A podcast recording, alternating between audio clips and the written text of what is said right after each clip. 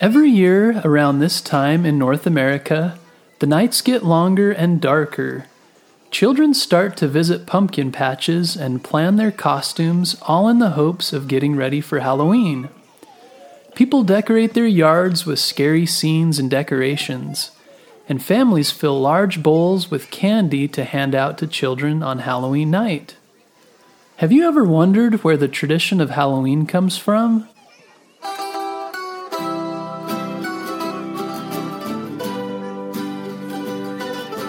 Halloween began as an ancient Celtic festival of Samhain.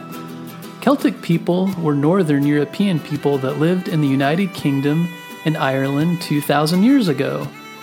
The Samhain festival was celebrated on the Celtic people's New Year, which was on November 1st. The festival marked the end of summer and the beginning of dark, cold winters. The Celtic people believed that on the night before the New Year, the ghosts of the dead returned to the earth for one night. During the festival of Samhain, people would light bonfires and wear costumes.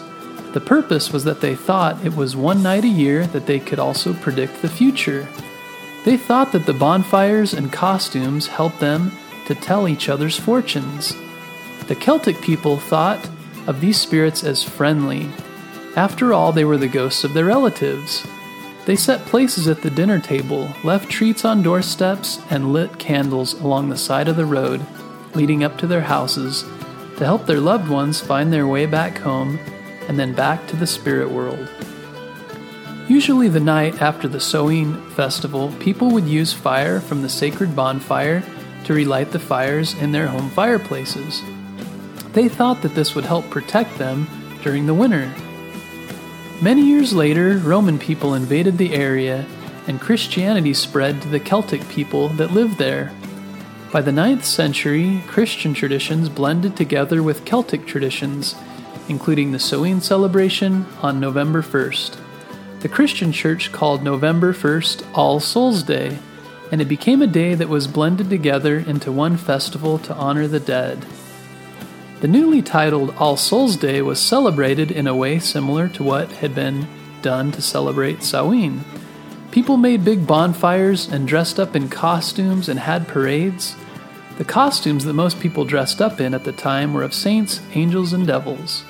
The Middle English word All Hallow Mess meant All Saints' Day and later became All Hallows. The night before that, October 31st, became known as All Hallows Eve and eventually Halloween.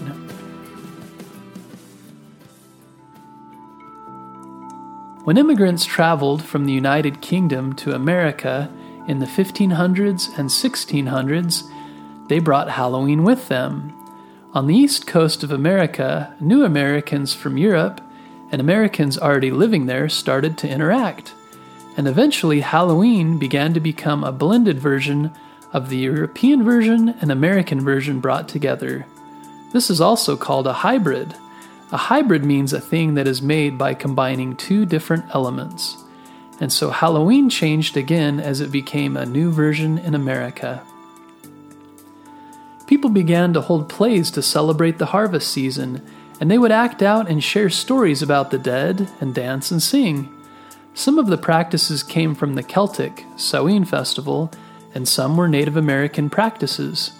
People also told each other fortunes, played tricks on each other, and told stories about the dead. Halloween started to spread from the east coast of America across the country. Many new immigrants started coming to the United States from Ireland and other places.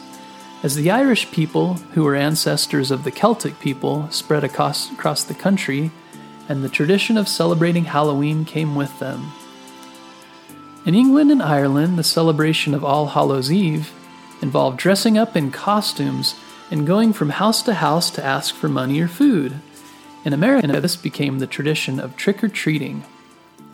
The tradition of dressing up in costumes on Halloween began in Old England as well. In the olden days, on All Hallows Eve, people thought that the ghosts came back to Earth for one day. They generally tried not to leave their homes on that day, but if they did have to for some reason, they would dress in a costume of a ghost or a spirit, so that if they did come across a ghost, it would think they were a ghost too. Another tradition of Celtic people on All Hallows Eve was to leave bowls of food outside their houses so that ghosts would find it and be happy. As a result, they wouldn't try to get in the house. This was the start of the tradition of trick or treating. Trick or treating today is also a very popular activity, but in the old days it was not the same activity as it was in Celtic times. Back then, there were a lot of poor people. Because so many people were hungry, the government encouraged families who had enough food to put out bowls on Halloween to give the food to the poor people instead. People started doing this, and once it became a common practice, more and more people started going door to door to beg for food on All Hallows Eve. One type of food that people would commonly give out was called soul cakes. People started handing out to people who knocked on their door in exchange for the poor person making promises that they would say prayers for their dead relatives. The tradition of handing out treats became more widespread over time, and more and more people joined the practice of trick or treating.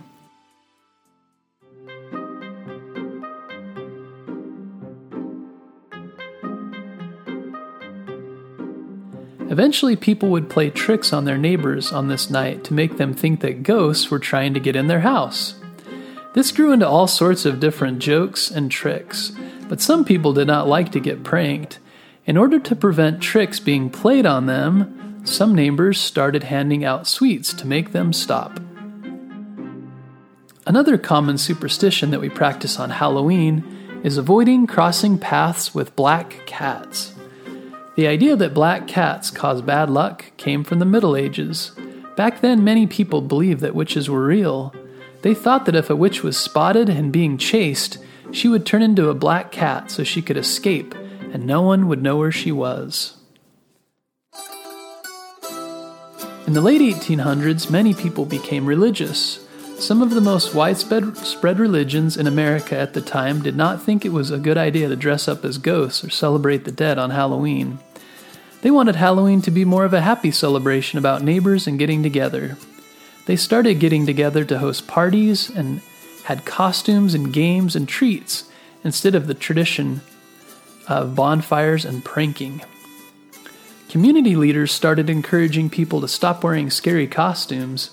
Kids started to dress in sweet or funny costumes instead. Because of these efforts in the early 1900s, Halloween lost mu- much of its superstitious and religious elements. Superstitious means believing in and celebrating supernatural be- beings like ghosts.